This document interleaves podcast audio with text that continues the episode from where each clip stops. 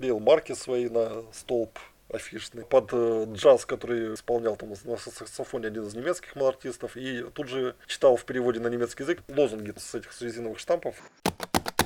До этого я работала на почте. Боже мой, вроде ты милая бабулечка, а она тебя так пошлет. Опа, а посткроссинг это же не просто обмен открытками.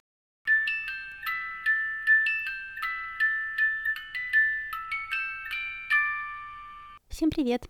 Я Маша Макеева, хозяйка магазина почтовых открыток.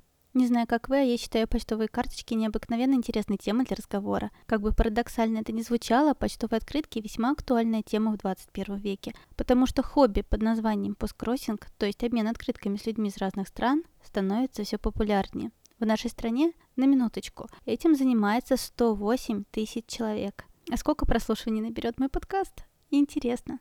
Подкаст, который вы слушаете, называется «Открытки Амели», как и мой магазин. Я начала вести подкаст в 2017 году. И сейчас, после трехлетнего перерыва, возвращаюсь в эфир. У этого второго сезона будет даже свой единый сюжет, и вы, мои слушатели, будете влиять на его повороты и развязку, которые, в свою очередь, окажут влияние на мою жизнь.